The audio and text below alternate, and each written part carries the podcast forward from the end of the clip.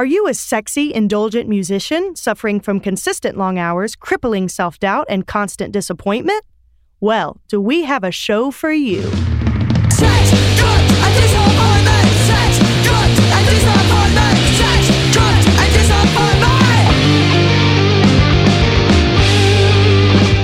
Welcome to Sex, Drugs, and Disappointment, a bi weekly deep dive into what it takes to be a healthy and successful musician in the modern industry. My name is Melody Kaiser, And I'm Dustin Williams. and we are both full time musicians and creative entrepreneurs. And today we are talking to the amazing Donnie Gee. Woo, woo. Donnie is a film composer from Los Angeles. He's recently well, within the last few years, relocated to the Atlanta area. And Donnie is talking to us um, today. He's in part of a group called Mama Out of Bullets. Mama's Out of Bullets? Mama out of bullets. Mama Out of Bullets. Perfect. And he's currently working on a full length feature called Tom Doesn't Care. Donnie, welcome to the show. Thanks so much for having me. It's really good to be here. Yeah, We're so for- for excited to have you. So, I guess before we get started anywhere, kind of give us an idea. I know from talking to you before, you went to film school. Was that originally for like the filming videography part of it, or was it always for music? Uh, yeah, actually, it was. Uh, I had every intention of going in to become a filmmaker. Um, ended up scoring a lot of my my fellow classmates' uh, projects, and by the time I graduated, I had no interest in cinematography or directing. Uh, it was it was all music. Uh, and before that, I, I did go to uh, Virginia Commonwealth Uni- U- University for their jazz program. Um, I don't know what made me make the switch to uh, to film from there, but uh, it it stuck. It's it's something I can't live without at this point. That's so awesome. What kind of uh, movies are like your like favorites? Like, what are your go tos? Uh, to to watch, Yeah, yeah. Uh, I'll I'll watch just about anything. I do tend to gravitate towards uh, darker comedy, and that is Okay. what my my uh, film group Mom Out of Bullets is all about. Just weird, off the wall, dark comedy that makes you laugh, but makes you feel kind of weird about laughing. Um, okay, yeah, I dig it. I dig it. I like I like action movies. I love cerebral movies. Um, romantic comedy. Any honestly anything that I could I could one take something from the story and then two take something from uh, from the music cues that are involved. Mm, okay, okay. So, with that in mind, um, who are like some of your go to film composers? Like, what's some of your favorite soundtracks? The kind of stuff that inspires you? Um, well, my the the the composer that got me interested uh, to begin with is Hans Zimmer. Okay. Uh, love everything that he's done. Uh, I listen to a lot of uh, Ludwig Göransson. Um, I uh, uh, Danny Elfman gave me a lot of Mm. uh, inspiration to kind of be weird and wonderful. Yep. Whimsical. Uh, whimsical. um, uh, Anna Meredith is another one who I, I've I've taken a lot of uh, inspiration from, just as far as uh, giving myself the ability to to play, not necessarily fit within certain um, certain confines, and kind of find yourself musically as you're uh, as you're scoring. Okay. That's super cool. So, what, um, when you were kind of in film school doing your classmates' projects, what were some of the first things you remember, like either struggling with to kind of like the process itself, or like what were some things that you learned right away with like doing different genres of film? Um, I, I I feel like I did have a, a a bit of a leg up because I was on set. Uh, the the way the school worked is you all do a producing class together, you all do a directing class, a makeup class. Um, so I was chatting with everybody whose projects I worked on uh, while we were on set, learning uh, kind of what their vision was, uh, and I feel like that kind of gave me the ability to to um, kind of pre-focus on what the sound was going to be. Mm. I feel like I did learn a lot uh, about technical limitations at the time. Uh, I wasn't using uh, the the kind of gear that I was using today. I didn't have any formal training in uh, composition for film, and it was kind of just flying by the seat of my pants at the moment. Okay. Um, it was more uh, at that time. It was more songwriting uh, as opposed to scoring for what's on the film. Mhm. Um, but in those in those early days when I when I first got started, it was um, eye opening to see that uh, there's a there's a different mentality that you use going into songwriting than you do uh, when you're when you're composing for a video that's already been edited together, and uh, the crossover with the two. Yeah. Interesting. How, sense. so can you break that down a little bit? Like what what what is the different approach that you might take if you're writing, you know, a three minute, you know, pop esque song or or rock song or whatever versus like, you know, a full score or even if it's for like a, a short film or something, you know? Sure. Yeah. Well, I I can only speak for myself, but when Mhm. I'm sitting to to write something in like a um, a band format, um, I am thinking less about uh, padding and texturing. Mm. Um, thinking more about the uh, the very set elements, whereas uh, going into a composition, I'll I'll open up a piano just because that's where my my brain naturally goes to. I'll Mhm. put the movie on and my fingers will just kind of fing for a little bit Mhm. until I figure out what um you know what color is needed to accent things and uh, I feel the main difference is with uh with writing in you know again a band setting it's um it's more about how the elements play with with each other uh, whereas composition, it's how can I accent what's on the screen but not be overpowering to it.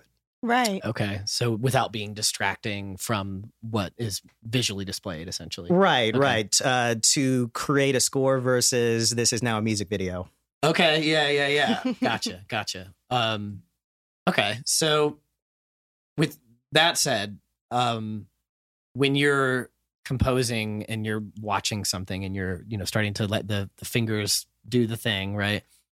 Um, are you just going off of like ear and what feels right in the moment? Is there some element of because uh, so I always kind of imagined that you know a, a film composer is like heavily into theory into you know like all these advanced music concepts is that a big part of your composition process or just like maybe something that you might pull from if you feel like you need it or is it much more like ear and like what your heart tells you i guess Um, f- for me, uh, I, I, I definitely should have focused on theory a lot more.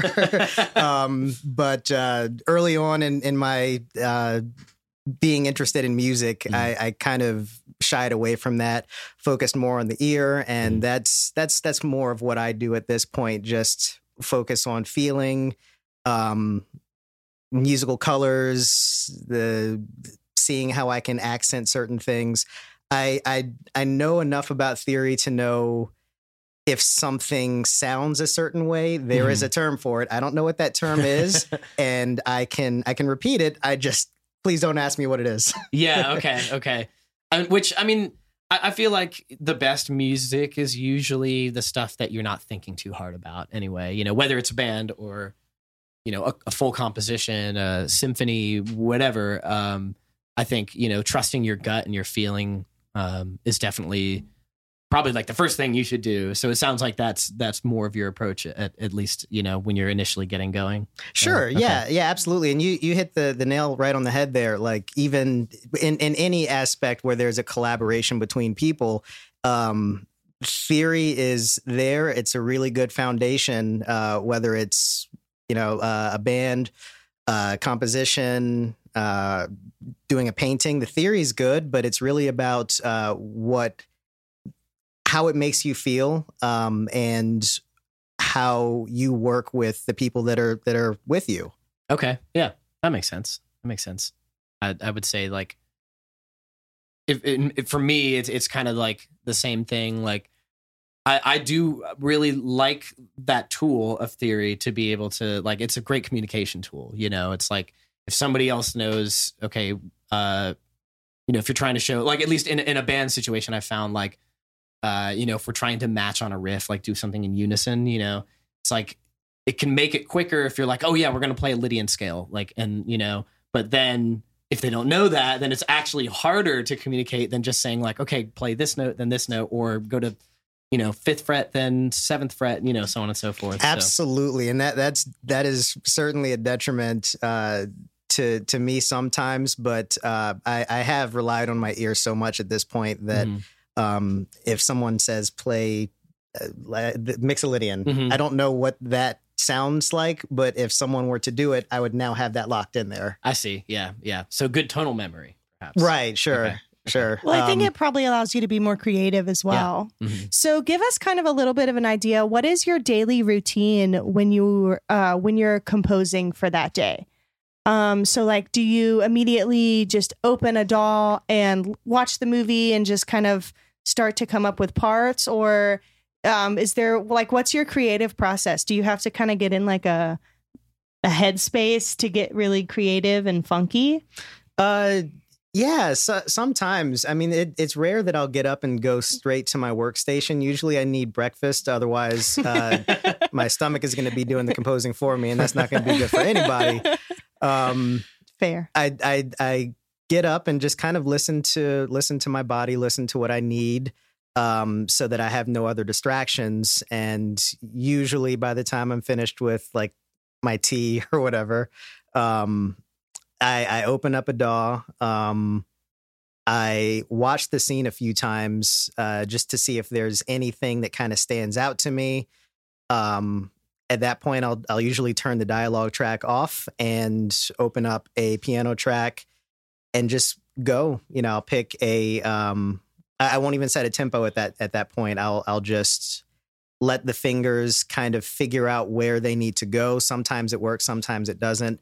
Uh, it might not even be a piano sound. It's just kind of a jumping off point to to figure out what uh, how the song needs to live, how the track needs to live.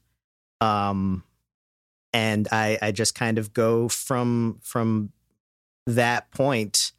Um, on this on this particular project I'm working on, I have been cranking out about a song per day. nice. Um, I did slow down. There was a track that I, I was working on, and I, I kept sending it to the director, and we weren't quite connecting on something. Uh, it took me about two weeks. Uh, in those moments, um, my my wake up routine turns into, okay, uh, what notes did he give me? What music can I listen to that will put me in the right mood, put me in the right Mm, vibe? okay. um, and then you know rinse and repeat with the uh, opening up a DAW, watching the uh, the video and the audio track together, cutting out the dialogue, and uh, either removing the piece that was missing or adding the piece. Uh, the, the, the- removing the piece that that didn't need to be there and adding the piece that was missing. Cool. So I know that this probably depends on the project, but specifically for the Mama Out of Bullets projects, because you guys are a group already. So like, um, did you have meetings like pre-production meetings about what it was gonna kind of look like as a final product, or has it kind of been just doing it as it goes? Um, our our director is also the writer for it, and he's definitely got his vision. Um, we had pre-production meetings just from like the logistical standpoint, making sure we had locations, making sure our finances were in order. Uh, as far as the final product, he knows what it looks like, but uh, you know, we've all worked together for so long that we know things are going to change. We know that uh, person A's vision may be influenced by person B, Mm. uh, and then especially with the with the music, um, we knew what we didn't want it to sound like. I guess is the Which best way is to say that. Which was what? Um, we we we weren't. Right now, what what we're kind of landing on is a healthy combination between um, organic sounding instruments. Um, I'm using uh, a lot of hurdy gurdy textures Mm. uh, in conjunction with uh, synth arpeggiation, um, synth pads. It's it's like uh, the two worlds meeting, which isn't anything new, but we we knew that we didn't want it to sound too much in either direction. We wanted to try to land in the middle there. Right. That's so cool. Okay, so walk everybody through um because basically a lot of our listenership, a lot of our listener base aren't even musicians. They just listen to the podcast. So walk everybody through like what is a cue sheet? Cuz you've said that a couple times. So like li- literally what is it? Oh well, I when when I when I say cues, I'm I'm really thinking about um, the uh, I, I've got my cue sheet, which I'm sure doesn't look like a, a proper cue sheet, um, but it, it's it's my notes that I um, that I've built from the the moment I was sent the entire project, the from start to finish, uh, opening credit credits to closing credits. I'm watching and I'm I'm trying to uh, see where music needs to go in, or uh, I'm I'm taking uh, influence from where the director thinks music needs to go in. My cue sheet is uh, a time code, uh, start time code, finish time code, and I know that this uh, this period, this this block needs to be occupied by some kind of underlying track. Okay, so that kind of answers a question I was going to ask earlier, but um, maybe this will like uh, diverge into something else. But yeah, I was I was going to ask earlier. Um, so the idea to me of composing something for a very specific amount of time is just mind boggling because you know i'm used to like uh, we're just going to write a song and however long it is it that's how long it is um i've done like a little bit a very small amount of um like you know music composition for not tv shows um so uh, uh my uh roommate actually that you met earlier kane um we were uh commissioned to write music for a um like a comedy um uh, what do you call it? Like, not it wasn't an improv comedy, but basically it was like a, a a dark comedy thing as well. Um, Kind of like a sitcom, uh, like a short sitcom. more like SNL. Oh, it's like okay. sketch comedy. Okay. That's what I'm looking okay, for. okay. Sketch comedy, um, but a little bit of dark comedy in there too, and Cool. like um, very raunchy. And like we didn't write the lyrics or the melodies. That was um, these two other uh, people. So we were just focused on writing the music, and it was weird because like you know we were essentially writing to stuff that they sort of already had, but not really. Um, but the idea of like, okay, this has to be a minute and 37 seconds. Like, how do you go about that? Like, what is that like? um, it's it, it could it could be a challenge or it could be uh, the the the your best friend in the room. Okay. Um, there are times where uh, I have just a brief, like, you said, like I have a, a, a minute. Uh, a song that I did a few days ago was literally a minute long, Mhm. and um, I knew that everything that I had to say had to be within that. Uh, there's been other tracks where I I don't have enough to say because I don't want to overpower what's happening, Okay. Yeah. and I need five minutes of music. Okay. So it's it's it's interesting to try to um you know live within that that perfect world of um of of time. Uh, I do um unless it's uh, a very energetic, sharp sounding song. Um, I do tend to pad on either end, so I've got uh, a few bars uh, on the start or the finish of the song. Where if it needs to be a little bit longer, I could add a uh, a longer fade. okay. Um, On the other side, on the beginning side, if if it doesn't come in early enough, I have it to where, um, a, again, a fade a, a, a fade will cover a lot of sins. This is true. This is very true. Okay. Okay. That's just, it's still, it's just like crazy, you know, to think that you've got to compose for this very specific amount of time. But um, I guess, uh, you know, having the visual probably helps a lot too, though, right? Because you can really follow what needs to happen emotionally, maybe. Sure, sure. You're you're following the beats. Um, I'm taking um, I'm taking inspiration from when, when I'm watching with the dialogue. I'll take inspiration from that. Mhm. um, to try to highlight certain things. Uh, if there needs to be a shift in energy, um, it it helps to constantly have the video on in the background, even if Mhm. I don't always use the the audio. Okay. Okay. So it's would you say between the two, like definitely the the visual is more important than the uh, audio side of it as far as composing to, or are they equally important? It just kind of depends on the moment. Uh, they're uh, they're they're pretty close in importance. I, I will say I I I don't ever turn the video off because that's Okay. that's always something that I, I want to be working towards or at least have in my mind. um, audio once I kind of figure out where I'm going, where the uh, where any energy shifts might go.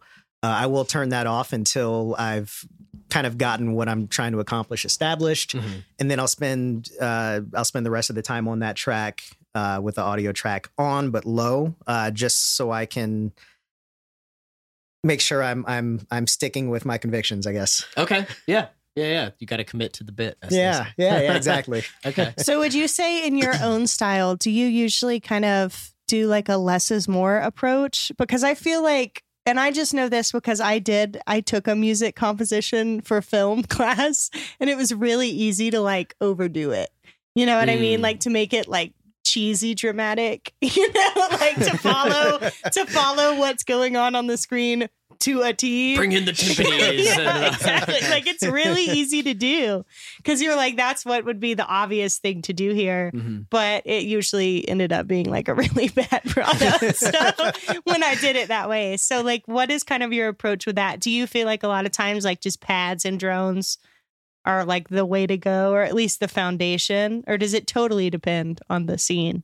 It really does depend on the scene. Um, I, I do tend to use pads and drones, but th- those really are just the base typically, and I, I usually don't even start with those. Um, but uh, less is definitely more. On this particular project, I will say that uh, I, I am glad that, uh, that that our director is more of a more is more mentality. uh, he and I have have, have worked on um, tracks before. He he has his hand in music as well, and um, there at, at there was a time where some of our scores for the short films were heavily influenced by Nine Inch Nails. So Ooh, we've okay. got. You know, we've got the pads underneath, buried so deep you can't hear them. We've got, uh, you know, screaming guitars.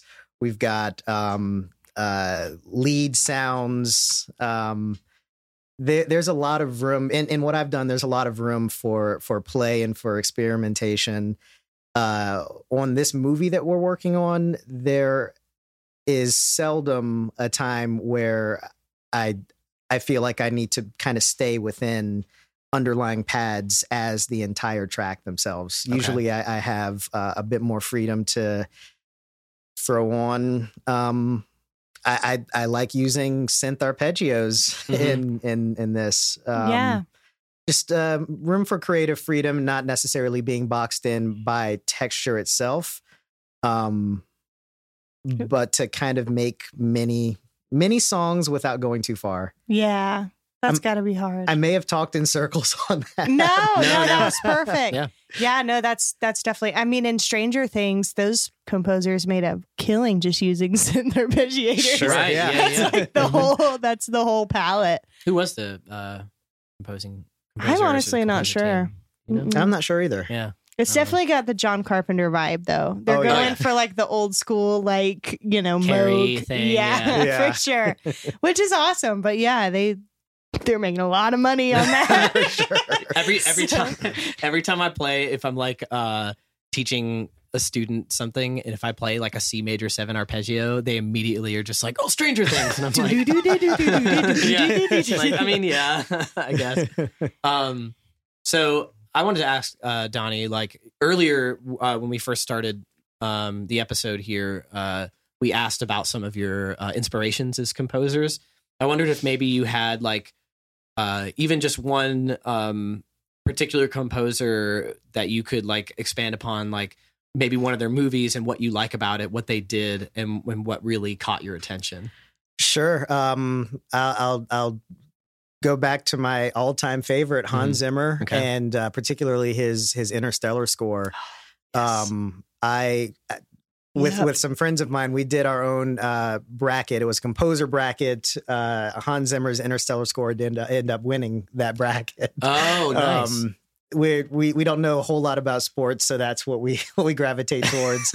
um, how we can nerd out on on the artists that we like. Mhm. Um, with with uh, his Interstellar score, I was super captivated by um, something that that I myself uh, uh, try to tackle. That's that that combination of uh, organic sounds or or more uh, traditional sounds Mhm. in conjunction with uh, with uh, definitely digital sounds. Yeah. You know? Mhm, mhm. Um, I, I I love his use of uh, organ um, with with the pads and the the amount of tension uh, that he was able to create with that and with the the organist. Uh, his his name is escaping me right now.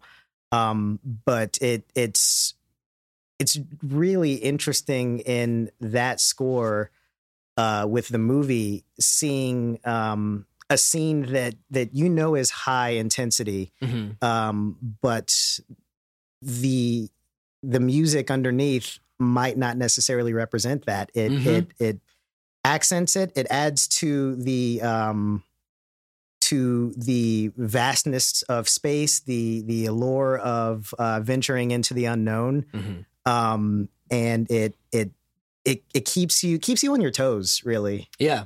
Yeah. Agreed. Yeah. I love, I love that score. It's so good. It's like, Yeah, that is like an epic. that is one of the best. yeah, it's so out there. sick. Yeah. And, and all the space he leaves too, like you were talking about, like, you know, how sometimes the music might be like not the opposite, but maybe, maybe the opposite of what's happening on screen. But like, I just remember, you know, there's these moments where like something intense would be happening visually and, and maybe in the dialogue or in the sound effects. Um, but then it would just be these like, "Bah, bah," like, you know, and just like these, these moments of space where it like it totally builds that um the intensity and and you know kind of makes you think about like you know how sound doesn't travel in space because of the lack of air. So it's like almost like these brief moments of like you breathe in and then you hold your breath you know what I'm, i don't know that's just the vibe i got i don't know if i'm making any sense yeah, yeah, but- absolutely. I mean, I, I every time I've probably seen that movie twelve times now. Every time I watch it, every time I listen to the score, every time I hear the negative space that's there, Mhm. um, I find myself kind of breathing with it because Mhm. I know what's going to happen. I've seen it so many times before, but it, it still helps to build that anticipation so well. Um, I, I, I, I really am. I, I am so into that whole thing, that whole score. yeah it's it's yeah incredible I mean, and I think it's just pretty opposite of like, I think that Hans Zimmer, his approach is very opposite of like John Williams. right Sure. You know what I mean? love, like if yeah. John Williams had done Interstellar, it would have been like, bum, bum, bum,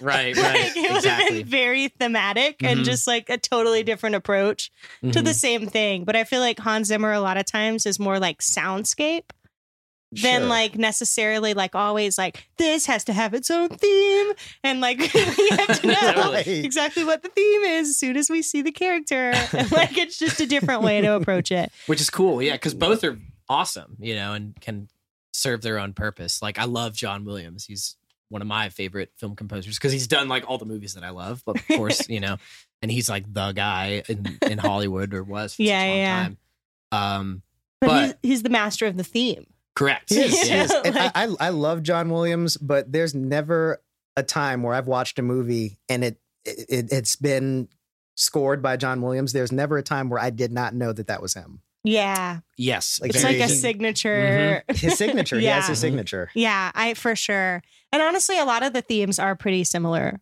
Like I guess that's just major key themes for the Yeah, a lot of like, major So a keys, lot yeah, of it is yeah. similar. The the But- the protagonist has this theme. The antagonist definitely sounds like an antagonist. Yeah. yep um, which I, I I can appreciate. I mean, it it, it is uh, a way of storytelling in and of itself, but. Mhm. Uh, something about being able to find um, the the nuance, really the nuance in in myself, and bring that to these characters that have already been written, been established by the writer, uh, acted out and, and performed. Uh, I I I'm really drawn to that more so than like the standard. This is the way it's supposed to sound. Right.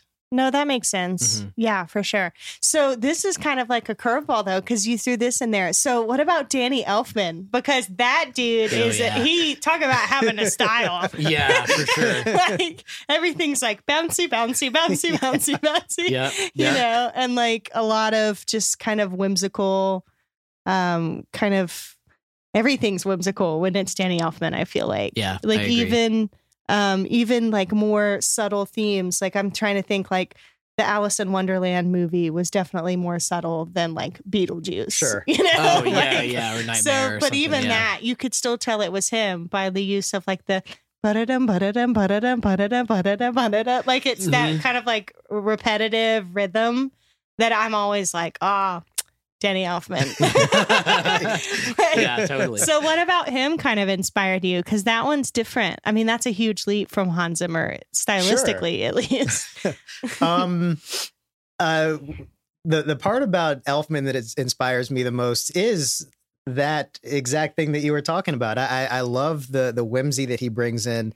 I love the uh the the bounciness because that's that's something that um is not like th- there can be an entire movie that's scored that has that exact same feel versus um moving towards the scene. He he inserts himself into it. I like the fact that uh he he doesn't shy away from taking those kinds of risks he does tend to have a, a, a similar sound through all of his movies Mhm. but um it's i guess uh, i i I enjoy the movement away from traditional composition that sounds symphonic in nature yeah. That I get that. Yeah, Danny Elfman, like some of his stuff always reminds me. Have you guys ever watched like old monster movies? Like, like- like the creature from the Black Lagoon, Yeah. that Oh, kind yeah. of thing. But like Mhm. everything's so like bum, bum, Right. like like drama, you know. Mhm. Danny Elfman kind of took a lot of that, I think. It's kind of that like over the top, like dramatic um kind of sensibility and then he pairs that with like I was saying, like a, almost everything has some kind of like rhythm rhythmic thing going on, whether it's bump, bump, bump, bump, bump, Right. bum Yeah, bum, yeah, bum, yeah. or it's always Yeah. like something that you can follow. Um, but yeah, no, I definitely get what you mean And by that. it, it's something that uh s- formerly in like a monster movie or something this would be this is the monster the monster is here whereas now uh with with with his uh his, his versions of his takes on things that mm, mm, mm, mm, it's it's a little bit creepy it's it's Yeah. it's one of those things where you kind of don't know how to feel about it which in turn kind of makes you not really know how to feel about the characters right. and that is also kind of terrifying. Yeah, so it it's is. it's it's it's fun. It's fresh. It's very much his style. Um, but but what he brought to the composer community, uh, I, I think was was super beneficial. Yeah, no, for sure. Cause like as a kid growing up, like especially like 90s kids, Mhm. right? Like even uh, the Tales from the Crypt. Like that could have Oh, been yeah. like a Mhm. really scary character if they had done the music differently. But like every episode, it's like the same kind of thing. Bum, mm, mm, mm, Right, mm, yeah. mm. And you're like, oh, the Crypt Keeper, he's like so funny. I kind of like him. yeah, it adds like a whimsical kind of vibe to it instead of always being like horror, you know? Mhm. Yeah, yeah. Um, have you written any horror scores, Um, even for like short films? Because I feel like that's an interesting kind of skill set. I've written uh, scores that uh, I, I mentioned uh, last week uh, that most of the compositions that I've worked on have been for my my group Mom Out of Bullets. Right. Um, we are very grounded in comedy, but there's there there are some disturbing elements to some of the projects. Um, there's there's one score in particular um, for a short that we did called "Still Holds Up." That uh, I- I definitely borrowed a lot from John Carpenter for it. Nice. It, it's Sweet. not like the the classic monster movie type horror, but it it, it does um, lend itself to a bit of the uh, you know creepy unknown aspect of of filmmaking. Yeah, that's awesome. Yeah, we had Very we had a um a friend that came on uh a couple months ago. I mean, it was back Yeah, in Daniel. October, I guess. Yeah, Daniel, um, who's a huge horror movie um fan, and and he just kind of knows everything about all the composition behind it, and he loves John Carpenter. Um, and like, of course, I, I know who that is, and like I'm familiar with some of the um those composers, but uh, it's it's interesting because it seems like in a lot of horror movie music too, um, it it is also like it's very sound effects and textures. Again, in in contrast to like John Williams, who you know symphony, you got your timpanis, you got your French horns, and all this stuff, and with with Carpenter, uh, it's it's like definitely, or, or not just Carpenter, but really any any horror movies. Like there's like you know that the screechy violin sound that's not really a note but it's that sound so like do you ever use any elements like that in your composing as well Sure. Yeah. Uh, actually, in the the the the movie that I was just talking about still holds up. Um, one of the main elements that ended up being a percussive element is um, uh, it's a bat flapping its wings. oh that's cool and and I used that intermittently throughout the piece uh, to have it rise and fall as the tension was was rising and falling as well. that's awesome So That's did super you like um source that like uh like do you have like a um Like a sample library. a sample library yeah yeah that Um, you use I climbed a tree really late at night. No, I didn't. Um, I mean, I totally was gonna believe you there. with my my microphone. I got rabies. I'm, it's I'm still dealing with rabies now, but um, no, I I um I went to several sample libraries and found uh, a tone that worked for me the best it could. Mhm. Uh, it didn't need to be uh, perfect because I ended up pitching it down quite a bit and adding Oh, okay. uh, uh, an insane amount of room verb to it. But So uh, a ginormous bat. yeah, huge, huge turned bats. it into yeah. a giant bat. Yeah, it's it's more of um, one of the dragons from Game of Thrones. Right. Oh, nice. Okay. Sweet. okay. but um, yeah, just I, I I found the sound uh, that that sounded the most like a bat's wings and Mhm. and distorted it enough to where it it doesn't necessarily sound like flapping, but it kind of gives you that that that vibe. Like you're you're you, you feel like you're kind of coasting along and and uh, you know growing and fading with the uh, the energy that's on screen itself. Okay. Okay. That's so cool. That man. is awesome. Yeah. Are you a genius? I don't think anyone's ever accused me of that before.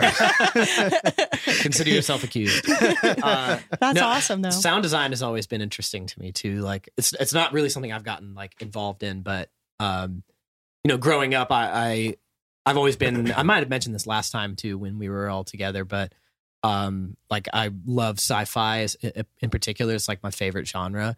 And so Ben Burtt, the you know sound designer for for the Star Wars series, is like one of those people I look up to. Is like, man, like how the fuck did you think about like let me take a wrench and smack the wire of a telephone cable that is the grounding wire, and then I'm that's my blaster sound. Like Sure. that stuff blo- boggles my mind. So like, or the slinky thing. That's pretty cool. yeah, yeah, exactly. I like the slinky stuff.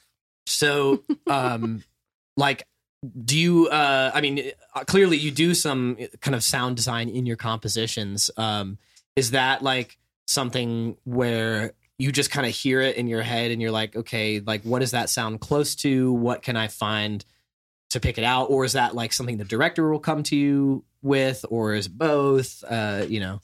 Um, the the sound design that I've that I've used that could lend itself to to being on screen, it's uh, it's purely in the the music. Okay. Um, any effects that uh, that the director needs. Uh, previously, he would go find on his own. Mhm. Um, for the movie we're doing, we are passing to a um to a, a sound team Ooh, afterwards. Okay. um, just because it, it's such a, a big project for us on the front end. Uh, we we would like to at some point just say, okay, it's done. Let's pass it on to people that do this part of it for a living. Yeah. Yeah. yeah. Right. Um, It's like a resource thing too, right? Exactly. Yeah. Um, but I, I I did in when I went I went to uh, Full Sail University in Orlando. We Mhm. did have a class that was uh, Foley, and one of our projects was to uh, create the sound for the ice cracking in the uh, the Day After Tomorrow movie. Ooh. So Okay. that it, it's not something that that I uh, I continued with or have even done since then, but it was really interesting to try to find how how can I make this sound like ice cracking? It's celery, right? Isn't that Um, like the big thing? I feel like don't I've seen maybe, that in a video. I think celery is used. Um, I ended up using uh, uh, duct tape on a plastic table and pulling that off slowly. Ooh, That, that sounds like Oh, wow. ice. Okay. I could see that. Yeah. That And- would be such a fun class for me. I know, Foley? Oh my God, yeah, I feel like cool it would would that be, in like elementary school again. I'm like, what can we get? What can we make?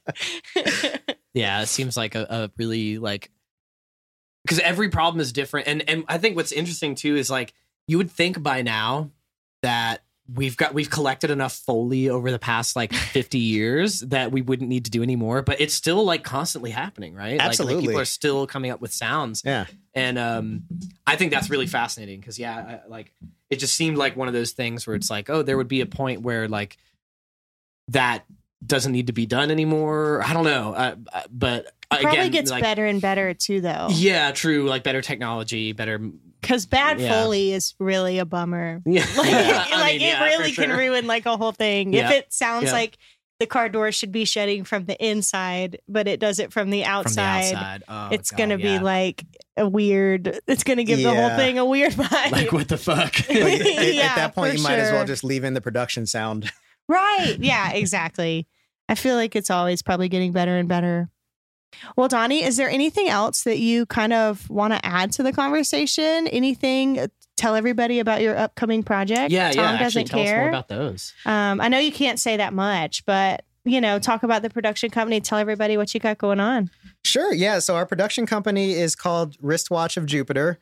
Um, okay we we we formed um we formed solely for the purpose of making this movie tom doesn't care uh, i can't reveal a lot about the uh, the plot Mhm. but it is a uh, it's a, it's a story about a woman who uh, after experiencing an unexpected loss uh, in her family uh, meets a mysterious stranger who completely upends her view of reality um, there's a lot of comedy, a lot of comedy that you probably are going to hate yourself for laughing at. um, the best guy The best guy. um, there's there's a lot of heart to it as well. Um, there's a fair amount of mysticism. It's it's it's been so much fun to make. Um, I'm I'm not just the composer on it. I'm one of the producers on it, and Nice. I, I've I've been on. Um, there are four producers on this project. We have been on it since day one in constant communication.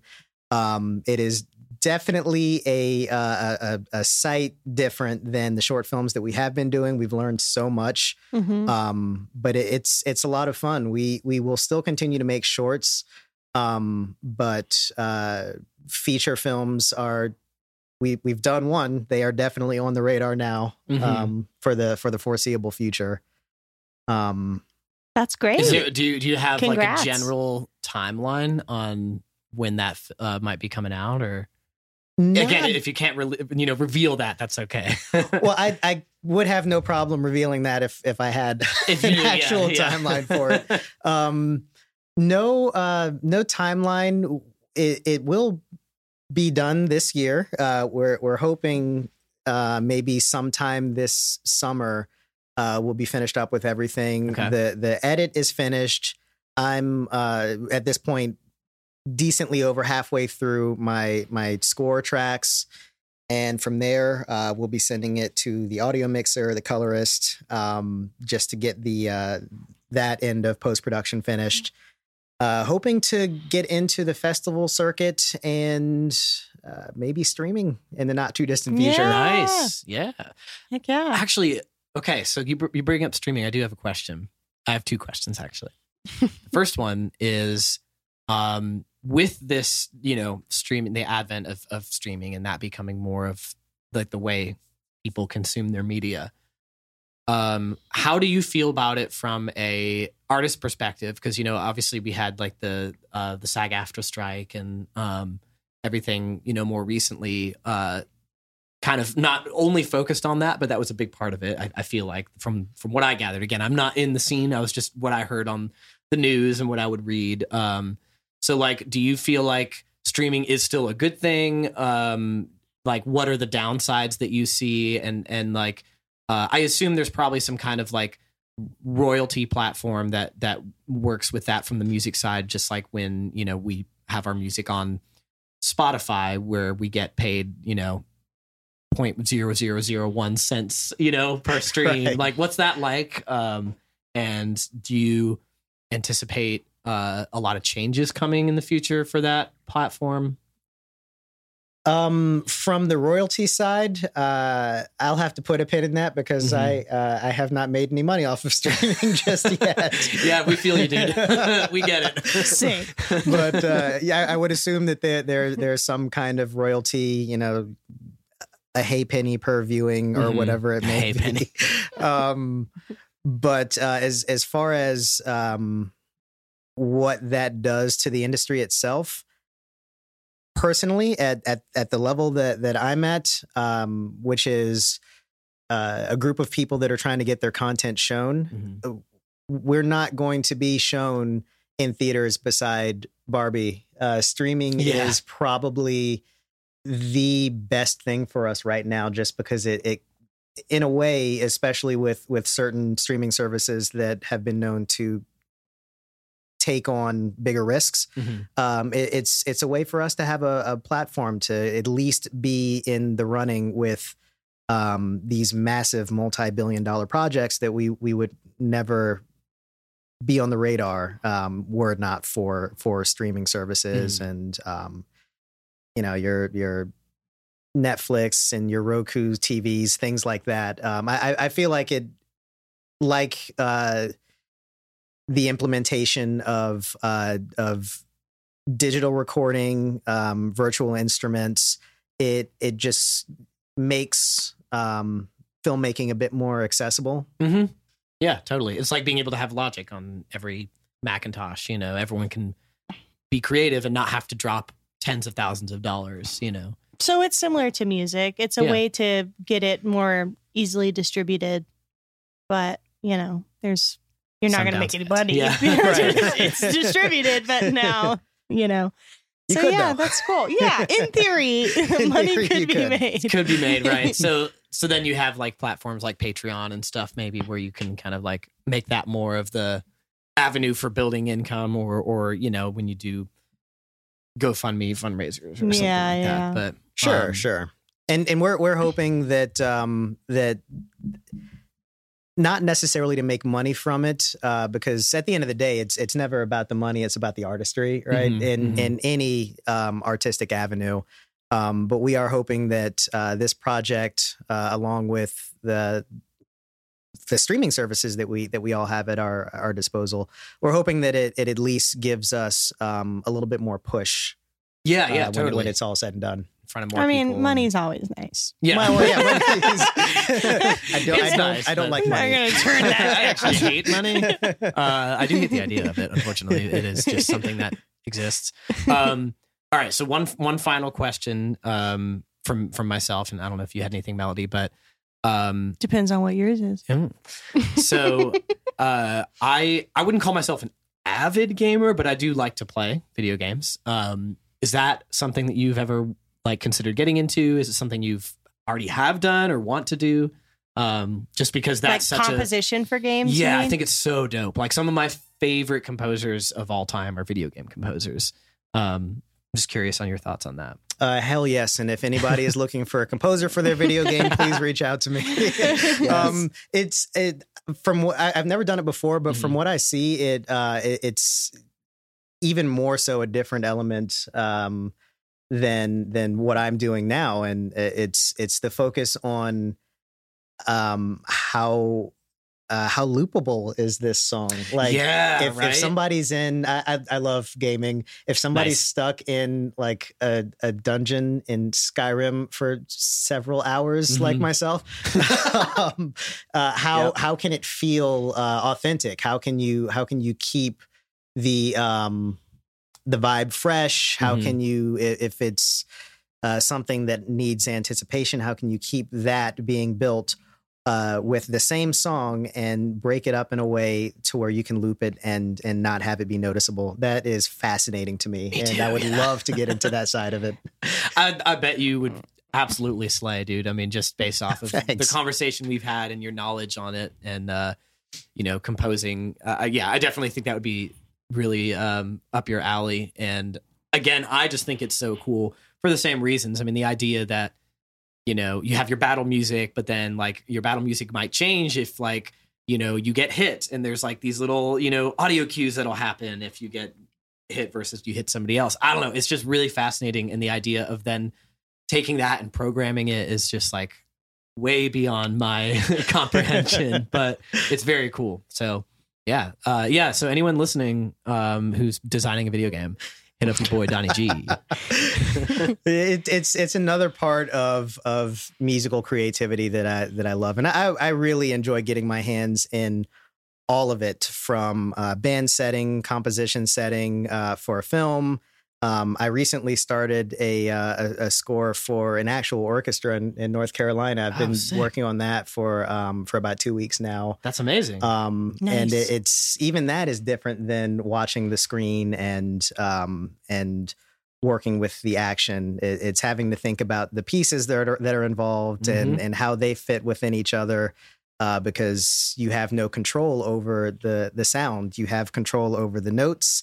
It's up to the players to um, Interpret to that. interpret that Mm. and it's it's all just it's so interesting to me and it, it's I, I don't know where i'd be without sonic exploration Ooh, I like that that term, sonic exploration. Yeah, I dig it. Sounds like an album title. Yeah, it does. should be hint, I hint, love wink wink So I did have one more question, and it's a boring one. So I'm sorry to end on a boring note. But so my understanding, because I have looked a little bit, not so much in the music side of it, but you know, a lot of film stuff has moved to Atlanta.